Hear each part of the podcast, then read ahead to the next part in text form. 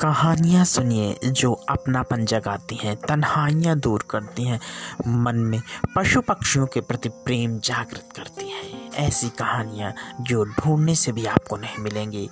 जी हाँ यही है पारम टाटा स्टोरीज़।